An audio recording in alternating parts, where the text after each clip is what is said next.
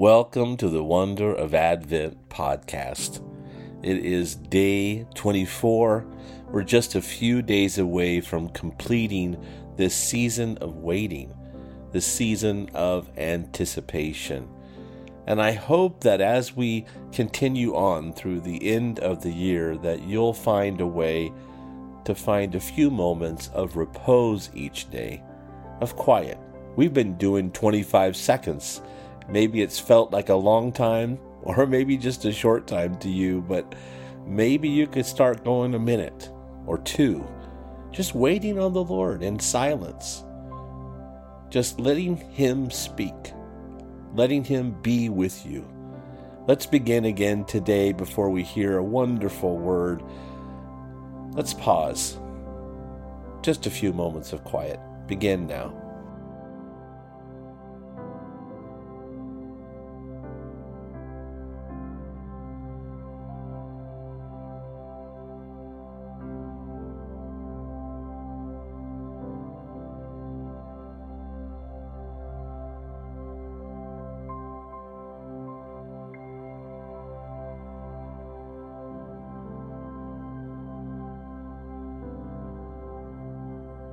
Today we get to hear from a very dear friend, Diana Lassen.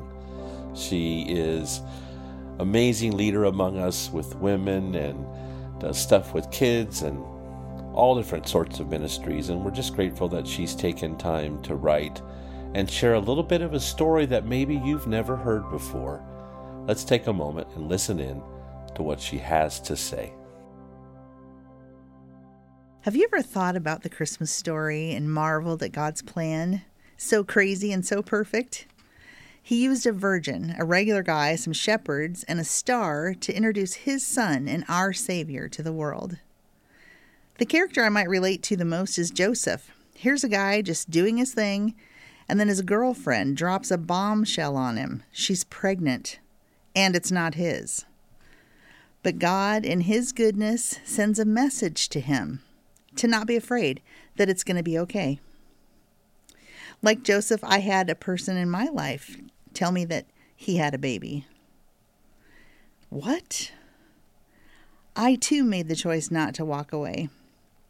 Joseph probably worried about his reputation and how this was going to work out, and so did I. As soon as I saw this baby, I fell in love with her. Jim, the boyfriend, and I got engaged and planned a Christmas wedding.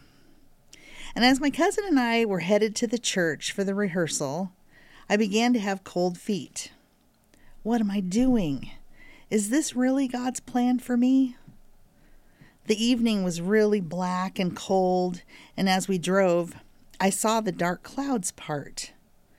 The moon was perfectly illuminating a picture of Jesus on the cross right there in the sky. My cousin abruptly stopped the car, and I asked her if she saw what I saw. She did. And immediately I knew God had answered all my doubts and fears. He came to earth to be my Savior, and He wants the very best for me.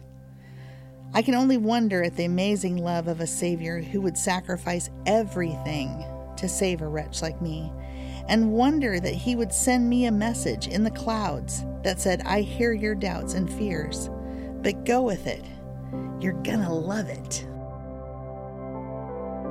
Yeah, Diana, we talked this weekend that sometimes the will of God can be a little bit scary. How incredible that He would be so kind to give you that sign. We love you and Jim. We're so thankful for that baby, Savannah now married, two children of her own. You are so blessed, and we're blessed to know you. For all of us listening, let's remind ourselves that God is for us. He's taking care of us. He will comfort us. He will strengthen us. Until tomorrow, bye bye.